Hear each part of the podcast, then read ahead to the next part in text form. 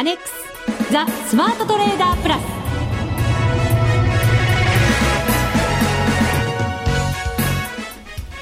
こんにちは内田まさです。この時間はザ・スマートトレーダープラスをお送りしていきます。まずは福福コンビをご紹介しましょう。国際テクニカルアナリスト福永博之さん。こんにちはよろしくお願いします。よろしくお願いします、はい、そしてマニックス証券の福島正さんです、はい、こんにちはよろしくお願いします。よろしくお願いいたしますさあいよいよ、はい、第5回スマトレダービーのエントリーが今週の火曜日にスタートいたしまして、はい、運用がいよいよ昨日から始まったんですね。いいですね。いいですね。マーケットもね昨日のニューヨークといい、はい、ちょっと上がって。そうなんですよね、はい、本当に地合いのいい時に今回のダービーはスタートできたかななんて ちょっと思ってるんですけど、まあ、そうですね、はい。えーまあ、ただちょっとね伸び悩む場面もあったりしてますからね、あの多分まあ、えー、物色対象があのまあ、いい銘柄、まあ、要は上がってる銘柄とちょっと伸び悩んだ銘柄によってですねちょっと分かれているかもしれないですね。成績がね。確かにそうですね、はい、もう1日今日で2日間トレードできたわけですからね、少しずつもしかしたら差ができてき、えー、てるかもしれません。まだまだこのダービー参加できます。もちろん始まったばかりですから、うん、1か月ちょっと全体でありますからね、そうですね。はい、まだまだ。18日まで、そうですね、はい、なのでぜひ皆さんマネックス証券のホームページもしくはラジオ日経のホームページをご覧いただいてエントリーしていただければと思います、はい、えー、ダービー上位者にはマネックス証券から投資支援金がプレゼントされます。かっこいいな。かっこいいですよね。支援金いいですね。そうですね。タイガーマスクが私にも。いや本当ですね。なんかね、そんな気がしますけれどもね。早速ですねえっ、ー、とエントリーしてくださった方がブログにコメント書いてくれました。リミの父ちゃんさんからいただきました。ありがとうございますまだまだ初心者ですが頑張りますという生きのいいコメントですね、はい、もう一つミスター X さんからミスター X はい。そうですね。いただきましたね。思い浮かぶ人とそうでない人いるかもしれませんが。はい、はい、えー、おやダービー始まったのに検索でうっちも特命営業係長ひとしも引っかからないぞ。どうしたのだろうってなんか検索してくださったんですかね、はい、まあいい。きっと虎の穴に修行にでも行っているのだろう わしも賞金が入ったらちびっこハウスに寄付でもしようかという。かっこいいな。さすが。そうですね、うん、あのまあ、目的というかですねやっぱり持ってやりますと、はい、あの張りあ、まあ、張り合いというかですね、えー、やるのも楽しくなりますし、はい、ましてやこう成績が良くなってでね本当にミスター X みたいになると、ね、なれるかもしれない、はい。うん、かっこいいです。そうですね、はい、自分がもらうことばっかりじゃなくて それをねそうですね。差し上げることも考えないといけませんね、ね、はい、はい、えー、この番組は、えー、ツイッターとも連動していますので、はい、ぜひ皆さんそちらもご覧いただければと思います。アカウントはスマートレーダー SMATRADER となっています。さあそれでは番組進めてまいりましょう。この番組を盛り上げていただくのはリスナーの皆様です。プラスになるトレーダーになるために必要なテクニック心構えなどを今日も身につけましょう。どうぞ最後まで番組にお付き合いください。この番組はマネックス証券の提供でお送りします。スマートトレーダー計画。よーいドンスマートトレーダー計画、用意ドン。このコーナーでは、スマートなトレーダーになるためのノウハウ、実践テクニックについて教えていただきます。さて、ダービーがスタートいたしまして、早速私も、トレードしてみました。はい株初めてなんです。福島さん、だいぶ積極的になりましたね。ね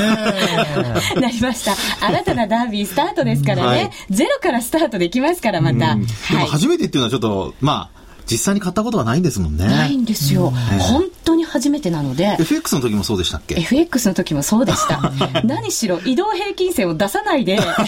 トレードしてましたから、ロウソク足だけ見てやってましたからね。はい、福永さんに笑われたのを今でも 昨日のことのように覚えておりますけれども。今回はそんなことないですよね。今回はそうですね。はい、チャートは少しずつ勉強してきましたので、えー、ただし、銘柄選びっていうのが初めてだったので、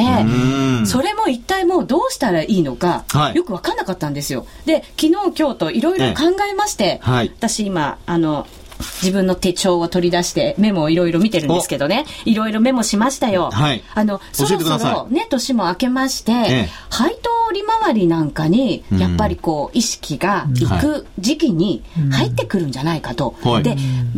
勝負はやっぱり勝つことばっかりじゃなくて負けたくないなというのもあるので負けないことを考えると、はい、まあ、配当取りを意識してるとあんまり下げないんじゃないかなと思ったので、はい、一応高配当の銘柄を考えてみました、はい、あとは福永さんの先週のアドバイスの中から流動性があるものっていうのがあったので、それも意識して、でやっぱり身近なものがいいかなというのも入れて、はい、えー、あとは業績もそんなに大きく、こう、はい、悪化しないもの？でも、悪化しないからといってですね、成長しているとも限りませんしね。そうですね。ちょっと。そこが難しいところなんですけど、えー、まあめちゃめちゃざっくりしたその4つのポイントを もうリスナーの皆さんにも笑われてますよね、これね、きっとね。で、プラス、はい、地合いがすごくいいっていう相場の地合いが、はい、で、材料株もすごく賑わったりしてるので、ええ、なんかこう、ニュースが出たものの中から選んでみたいななんていうのもちょっと意識して、い。ろいろ考えてみました。ただし、はい、明日 S q があったりとか、え、あとインテルの決算を今晩に控えてたりするので、ね、なんとなく、まあ、買いで入るのも、大変かななんて思ったんですけど、はい、とりあえずやってみないとわからないと思って、はい、今日ですね、一つ銘柄を選んでみました。おはい。じゃあ先ほどの条件に。あったものです。あったもの。はい。配当利回りが4%を超えていて、流動性も OK。225採用銘柄ですよ。王道で行きました。王道で。で、インテルの決算があるので、ハイテクは嫌だなと思いまして、ハイテクは避け、しかもハイテクって、円相場が落ち着いてきてるので、ええ、なんとなく買われてきてたんですよね、ここのところ。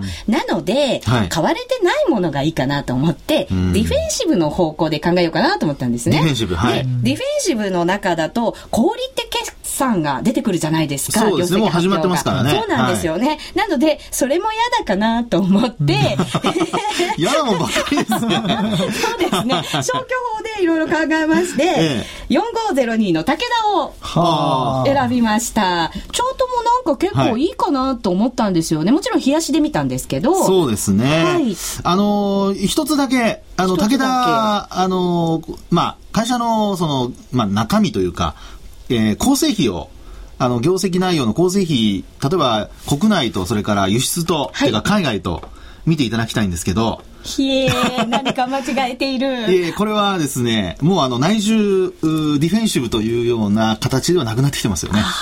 そうなんですね。これは後で宿題です。わかります。海外の売上比率を見てくればいいんですね。はい、そうです。わかりました。結構上がってますので、ええ、まあそうなると、実はハイテク株のように為替の影響を受けたりする可能性もありますからね。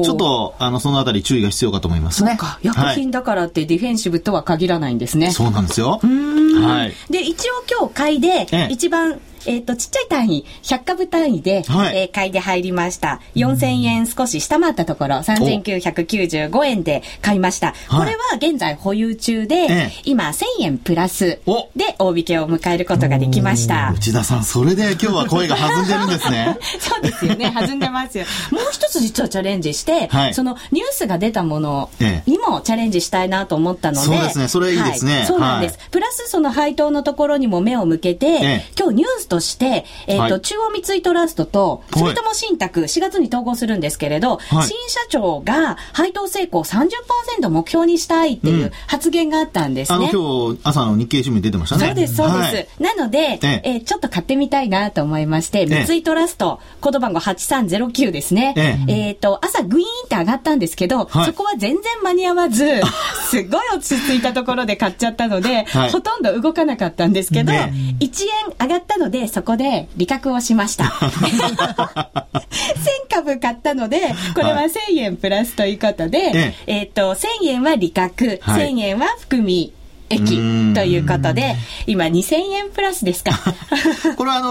の、デモトレードですからね、はい、あのコストというか、費用は手数料とかかかってないということで、はい、あの、皆さんもね、えー、頭に入れといていただきたいんですけど。手数料考えたら？はい。まあ、あの、いろんな手料によって違いますけどね、ねうん、コストはやっぱり往復かかりますからね。もしかしたらマイナスってこともあるんですよね。まあまあ、可能性としてはね。はい。ありますね。ないですね、可能性。で、えー、はい、まあ今のお話でですね、あの、武田は先ほどお話しましたように、ちょっと注意点としては、はい、やっぱりあの、イメージと、それから業績の中身ですね。はい、えー、業績というか、まあ、あの、構成比率、あの、国内、海外、えー、特にこう、まあ、薬品会社でエーザイだとかですね、これ海外の比率がもう半分以上になってる銘柄だとか結構ありますので、はい、これはなぜかというと、あの、やっぱり海外の、あの、医薬品会社を買収したりしてですね、連結に組み込まれるような形になって、まあ、それで、えー、まあ、あの、構成費というのが、海外の比率が上がってるんですよね。で、そういったこともありますので、やはり、えー、ディフェンシブというイメージはもちろんあるかとは思うんですけども、はい、まあ、ちょっとそのあたり、どの程度影響があるのか、為替の影響ですね、こう見ておく必要があるというのが一つ。はい、それからあとですね、あの、中央三井トラスト。はい、これは目の付けどころ良かったんですけど、うん。いつ新聞見たんですかね？朝？朝。朝見たんだったら9時前に注文出していけばいいのになというのが 正直なところで、そうですよ、ね、多分本当にトレードやってらっしゃる方は、あの、朝方のこの会計杯を見てですね、あ、これはやっぱりついていった方がいいなとか、あの、内田さんは多分新聞見て、その後仕事に出られて、ええ、寄り付きの価格とかちょっと見られなかったのかもしれないんですけど、そうです。けどね。強いなと思ったら、え、あの、やっぱり、こういう、こう、ケースはですね、あの、動きが止まってから売買をしたのでは、ちょっと、あの、えー、なかなかそのリグーのが難しくなりますので、はい、やっぱり、スタートダッシュに乗るというのが、一つポイントかとは思うんですけどね。そうですね。初めてだったので、はい、様子を見てからと思ったら、完全に乗り遅れてましたね。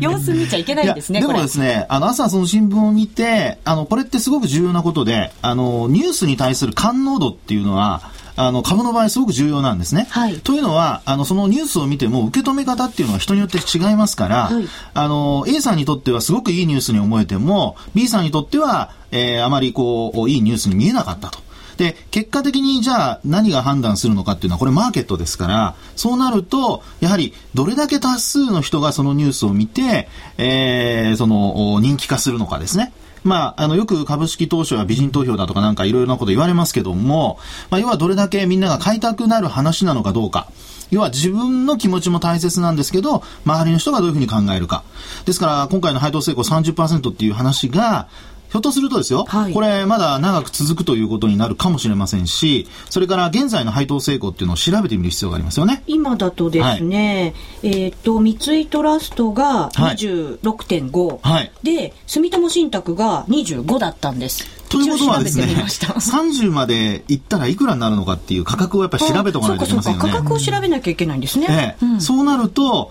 要は今の価格からどれだけ上がるかもしれないという目測が立つわけじゃないですか。はい、そうすると、まあ本来のその、まあ今回ダービーなので期間はありますけど、えー、ある程度長く持つということが前提となれば、まあそこのまでは一応目標株価として見ておくことができるなと。ですから今日動かなかったということで乗り遅れたっていうのももちろんあるんですけども、まあそこで利益を確定せずに、まだもうちょっと持っててもいいのかなと。いう判断もできると思いますよね。なるほど、なるほど、えー、でも、武田は結構チャート的に見ても、はい、なかなかいいんじゃないかな、なんて。そうですね。何がいいのか言わないでね、いいんじゃないかなっていうのも、ちょっと乱暴ですけど、私。チャート的にいいと言えることはですね、まずは移動平均線。と、あと株価の向きなんですけども、はい、これあの、移動平均線25日線が上向きになっているというのが一つですね。それから今日、取引開始から5日移動平均線を上回って、取引時間中下回ってたんですけど、今日の高値で引けてるんですよね。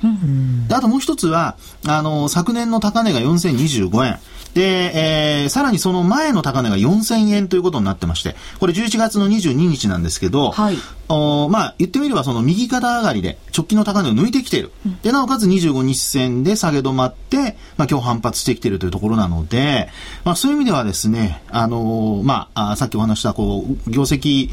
あと、その、構成費、内容はもちろんあるんですけども、はい、まあ、短期的にはトレンドは上向いていると判断できるのではないかというところでしょうね。で、買いのタイミングとしても非常にいいと思いますし、プラスで引けてるっていうのがなんともいいですよね。そうなんです。なんともいいですね、それが。はい。期待させられますよね、これね。はい。これもし、こう今回ダービーって限られた期間の中じゃないですか。はい、その中で、こう、あんまり動きがなかった銘柄で、ええ、いつ手じまえばいいのかって、なんか難しいじゃないですか。そうですね。これあの、動きがないという、その、まあ、あ曖昧なこう表現ありますけども、はい、これ、例えば、値動きがないというのか、あるいは、その一定の期間動いてないというふうに考えるのか、これによってすごく変わってくるとは思うんですよね。で、多分その動きがないっていうのは皆さん値動きがないっていうふうに考えられると思うんですけども、これあの、例えば3日間値動きがないっていうのだと、まあ、一般的に考えたらそれは、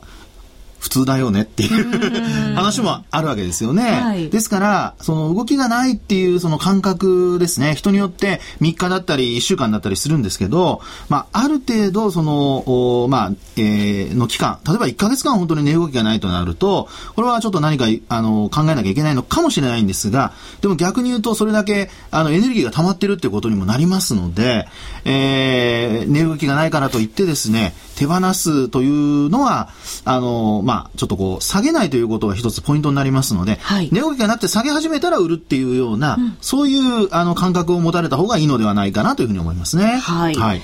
どうですか福島さん、マネックス証券のダービー上位者の方々、なんかこう、そうですね、うん、少しずつ動き出てきてますか、うん、あのー今回ですね、あの、面白いのが、えー、まあ、今回ダービーに参加していただいて、ログインすると、あの、自分の順位っていうのはわかるんですけども、はい、さらに、あの、他の方のランキングもすべて、えー、毎日毎日更新されていて、まあ、先ほどあの、検索したけどなかったよってあったと思うんですけども、あの、検索して調べることもできるんですよね。はい、それぐらい、こう、あの、毎日毎日ランキングを確認することができるっていう、まあ、結構面白い仕組みになってますね。ドキドキですよね。ドキドキじゃなくて、楽しんでください。楽しい、楽しい。楽しまないと。うっち、うっちですよね。はい、うっちでやりました。うっちで検索すれば皆さん、あの、ランキングがすぐ分かってしまいますので。もう見れるんですね。で、あの、毎日毎日更新してるんですけども、えー、日々の OB 傾向のデータを、えー、大体ね、夕方から夜6時ぐらいには多分更新されているので。夕方6時ぐらいには更新されるんですね。うん、そうですね、大体ですね。はい、なので、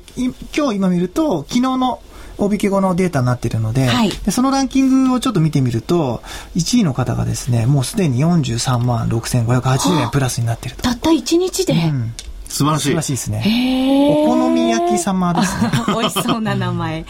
元では300万円ですからね。ねこれみんな同じですもんね。はい。銘柄選びよかった、聞かせられないですからね。現物ですからね。そうですよね。素晴らしいですよね。ね、素晴らしいですね。はい。新興市場も考えたんですけどね。まだまだこれからと思って。これから。とりあえず王道から安心できるところからと思いまして。でも、そういうふうにこう、新興市場とかやったらうまい具合にこう利益って伸ばせたりする場合もありますよね。うん、そうですよね。あの、まあ、今日は特にですね、マザーズ指数が3%以上上昇してるんですよね。そう。強かったです。えー、もう久しぶりですよね。これ、えっと、昨年の3月以来でしょうかね。うん、3%前後の動きっていうのは。ですから、ただまあ、こう、急にこうね、あの、柱が立ったように動いてしまうと、あの、その後動きが鈍ると、やっぱり利益確定売りが出たりすることもありますので、はい、まあ、今回のケースは特にあのデモは買いしかできませんから、うん、あの FX と違って売りもでできるっていう状況じゃありませんので、うん、まあ、そのあたりはやっぱり注意しておく必要ありますよね。はい。はい、以上、スマートトレーダー計画、用意ドンでした。リスナーの皆さんに朗報です。マネックス証券の FX プラスでは、待望の高機能 FX トレーディングツール、マネックス上ベータがついに登場。パソコンに専用のソフトウェアをインストールして使用するマネックス上ベータは、FX トレーダーにとって非常に重要な発注時の操作性やチャート機能の充実などにこだわりを持って開発されました。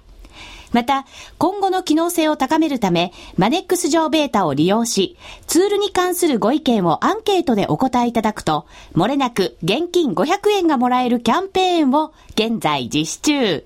ぜひこの機会にマネックス上ベータを体感してみてください。そして、もう一つお得なキャンペーン情報。今なら新規に証券総合取引口座を開設すると最大で現金17,200円をプレゼントいたします。キャンペーン詳細はマネックス証券ウェブサイトから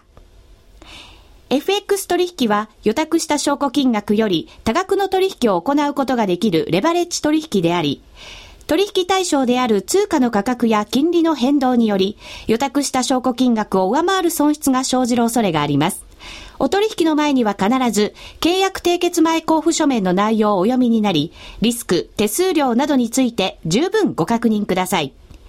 また、マネックス上ベータは、正規版開発のための動作テスト、評価用のベータ版であり、最終版ではありません。ご利用にあたっては、必ず事前にご利用規定をご確認ください。マネックス証券株式会社、金融商品取引業者、関東財務局長、金賞第165号。ザ・スマートトレーダープラス。今週のハイライト。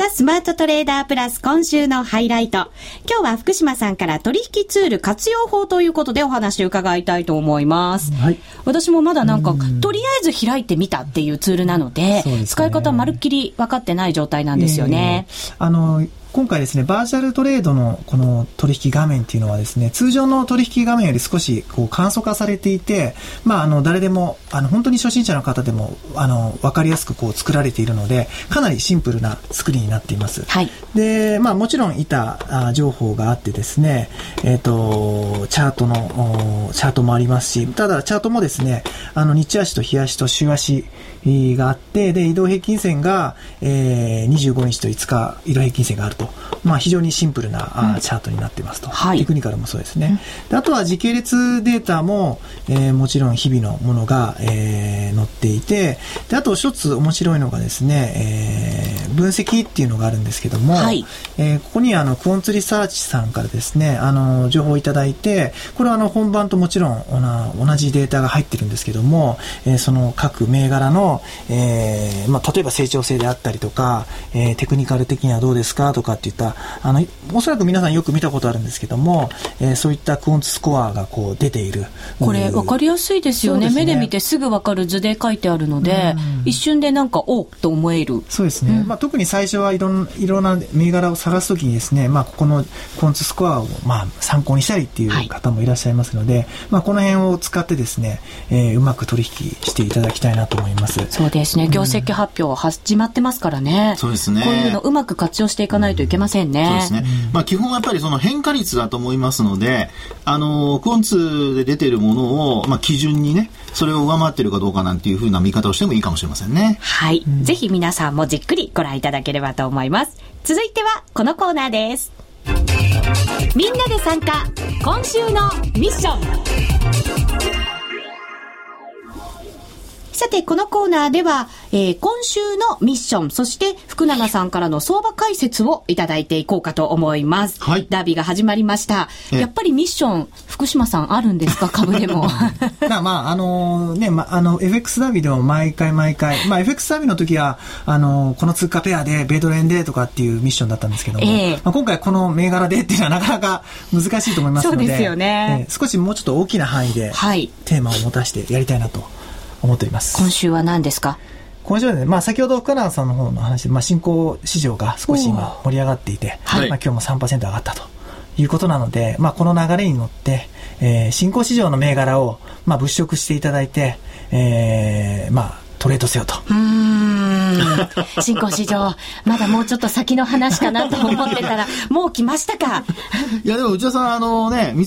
井中央三井トラストですか、はい、やっぱり材料でポーンと動くような銘柄、あの、狙ってたわけですから、まあ、そういう意味では、そんなに変わりはないと思いますよ。なんか動きが激しい感じがして、ちょっと怖いですよね。あのまあ、そういう時に、やっぱり注意しなきゃいけないのは、最初にお話したやっぱり流動性ですよね。流動性。はい。はい、あの、板がやっぱ薄いと、あの、注文がですね、えー、少ないと、売りとか買いの注文が少ないと、板がまあ、薄いとか厚いとかっていう話になるんですけど、はい、やっぱり板が薄いとですね、今お話しあったように値が飛ぶという、あの、一気にこう、10円動いたり、20円動いたりってことになりますから、あの、まあ、1円刻みの銘柄ですとですね、あの、非常にこう、おまあ、精神的に、えー、ね、FX じゃないですけども、ちょっと、あの、心配になったりするといけませんので、はい。ね、えー、そのあたりは、えー、しっかりと、あのー、まあ、理覚を優先してね、やっていただきたいとは思うんですけど、ね、流動性に気をつければ、一つは助あの解決できるんじゃないかなと思いますね、はい、流動性に気をつけて新興市場の銘柄を物色してまいります、はい、そうですね。はい、はい、えー、さて相場ですけれど日経平均は、えー、非常に堅調な動きになってまして8か月ぶりの高値ですか。そうですね、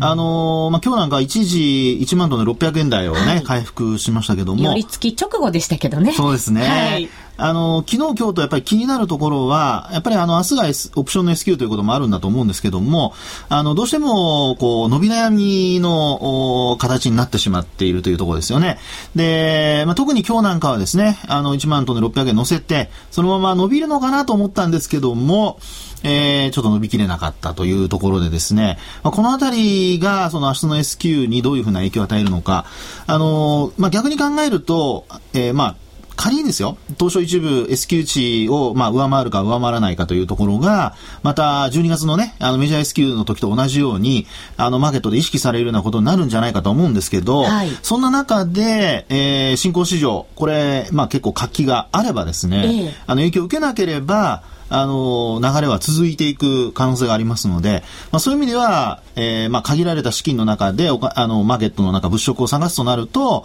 東証一部があんまり良くない時は、新興市場、流れがいいということも考えられますからね。うんチャンスかもしれません。そうですね。はい、でもさっきこう、マザーズ指数がぐんと伸びたっておっしゃいましたよね。はい、その後の動きって、何を注意したらいいんですか？これはですね、やはりあのー、一つには売買代金の増減ですよね。代金の増減。はい。はい、それから、あと、あの、売買代金の増減が見られない方は、やはり主力株。はい、あの今日なんかも売買代金上位銘柄見ていただいてでそういった銘柄をあの、まあ、一つちょっとあのメモかなんかしておいてですね。そういった銘柄が明日どういうふうになるのか、うん、で売買代金が増加傾向であれば売買高でもいいんですけどもあの増加傾向であればあるいは減らなければ基本その物色が続いていると。いう形にはなると思うんですけど、これは減少傾向になったり、あるいはちょっとこう、まあ値下がり気味になったりということになってくるとですね、多少、あの、まあ、あみんなが様子を見ていて、利益確定ということを意識し始めるかもしれませんので、うんうん、えー、まあ、特にその新興市場の特徴としては、上昇し始めるとずっと一本調子、はい、で下がり始めるとまた一本調子ということがよくありますので、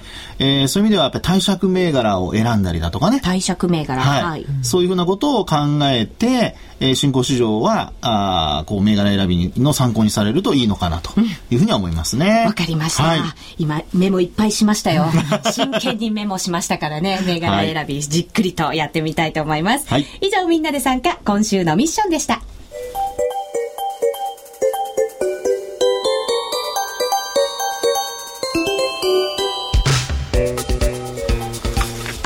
にお別れの時間が近づいてきました。早いですね、えー、早いですね、いよいよダービーが始まりまして本当にたくさんの方にすでに参加いただいています。福島さん今どれぐらいの方が参加してくれてるんですか？そうですね、ね、昨日の、えー、まああの帯系のデータなんですけども大体840人ぐらい。おお2日間ですよね。そうですね。あの、まあ、あの登録はもう2日で2日間で ,2 日間です。ね、うん、金曜日と水曜日の2日間で800人超え。すごいですね